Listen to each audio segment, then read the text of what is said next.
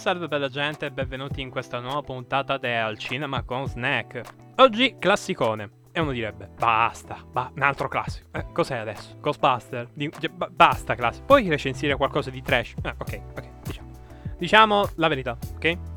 Il film di oggi è un classico inteso come, diciamo, genitore, anzi, di giusto un piccolissimo universo narrativo che fa mega miliardi, no? L'MCU, no? Marvel Cinematic Universe, una cosetta da poco proprio, no? Stiamo infatti parlando di Iron Man del 2008-2007 circa, era un annetto, non mi ricordo.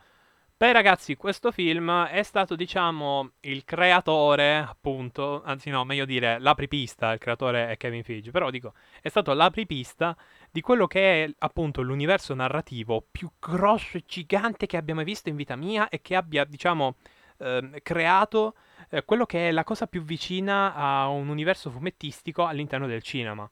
Cosa ganzissima, perché tipo nei fumetti sì e no, paghi un pochino il disegnatore, un altro po' quello che fa gli storyboard della trama, mica paghi tipo miliardi per fare un film solo, ecco, diciamo che sta roba è già epocale di suo, quindi è un classico per questo motivo, cioè primo Iron Man è secondo me l'emblema di come appunto una piccola idea possa generare giusto un pochino di introiti, niente, mica Disney Plus è importante solamente per l'MCU a momenti, no assolutamente, devo guardare What If, comunque ecco per farvi capire quanto questo universo mi abbia coinvolto. E direi di passare al dunque. Al dunque ci passiamo con una cosa chiamata sigla.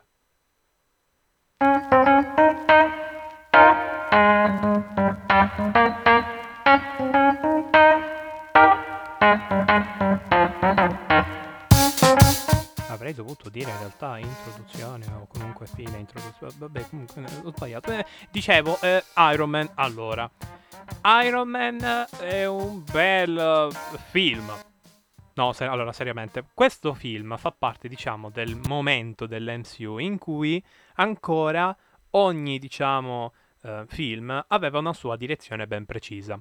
Mi spiego, non erano tutte commediole come adesso, che è veramente una cosa, sto morendo un po' dentro, diciamoci la verità, ma ok, non erano tutte commediole o comunque non erano tutti film pieni zeppi così di battutine così a minchia in situazioni completamente a caso. Era ancora un film con una sua identità e con un suo perché. Ora, il primo film di Iron Man era, diciamo, un'apripista, perché appunto veniva un attimino introdotto tutto l'universo Marvel per come lo conosciamo, ovvero gente comune, cose comuni, che però in realtà erano spezzate da quella cosa X che porta alla fantascienza totale. Nel caso del primo Iron Man, armature e reattori di energia infinita. Ecco, sta robina qua viene introdotta come se fossero elementi di un film normale, ma poi diventa tutto supereroistico, così, in un'escalation che vediamo piano piano e che ci abitua all'universo Marvel.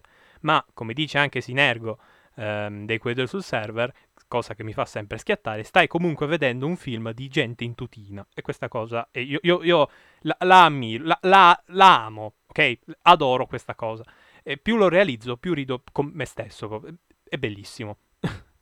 Ora, dopo aver disimparato a parlare, arriviamo al dunque. Iron Man è un film, diciamo, che mantiene una sua atmosfera con dei temi anche abbastanza importanti, ovvero c'è un tizio che sta capendo che vendere armi è un po' una cosa brutta e allo stesso tempo abbiamo un mega miliardario super stronzissimo e mega egoista che a tutti gli effetti sta cercando di redimersi e capire un po' il senso della sua nuova vita senza vendita di armi, cioè il suo genio, come lo usa, poi come funziona il fatto che lui adesso è diventato una bella persona, cioè cosa deve fare, non lo sa, ci prova, ci tenta, non va mai benissimo, ma comunque è un tentativo, si apprezza quello.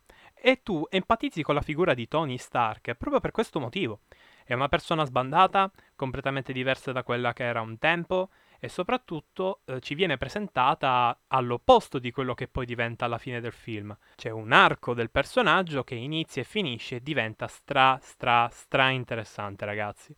Devo ammettere, tra l'altro, che questo film, insieme a molti altri dell'MCU, è davvero bello da vedere proprio perché appunto affronta un minimo delle tematiche effettivamente interessanti e lo fa benino.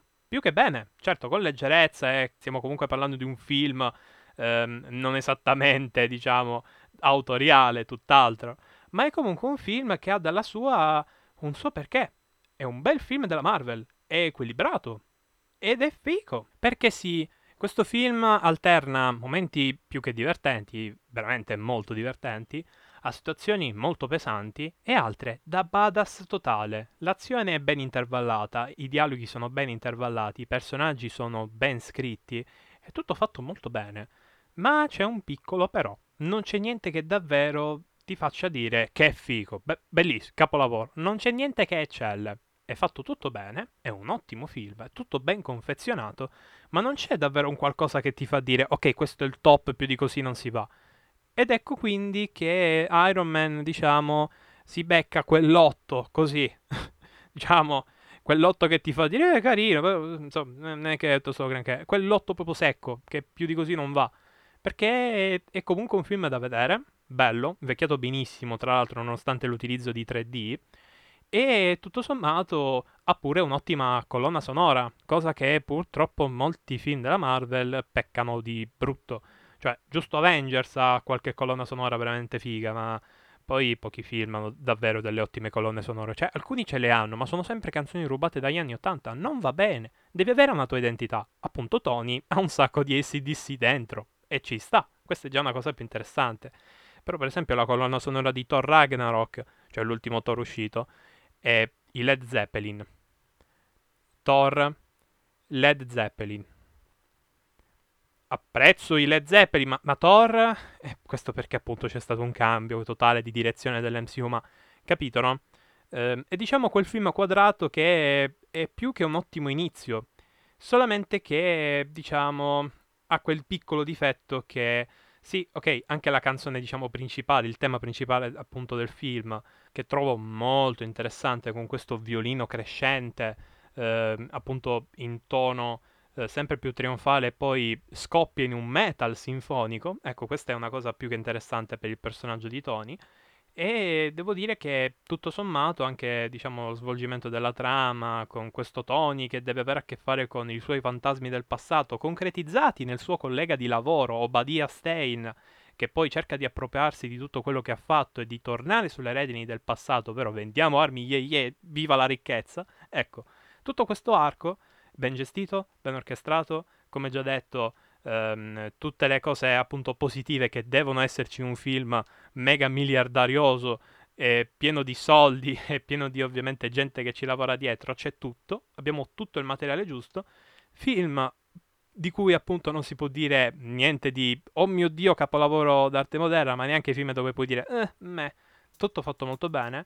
Se dovesse essere uno dei vostri film preferiti, vi capirei alla grande.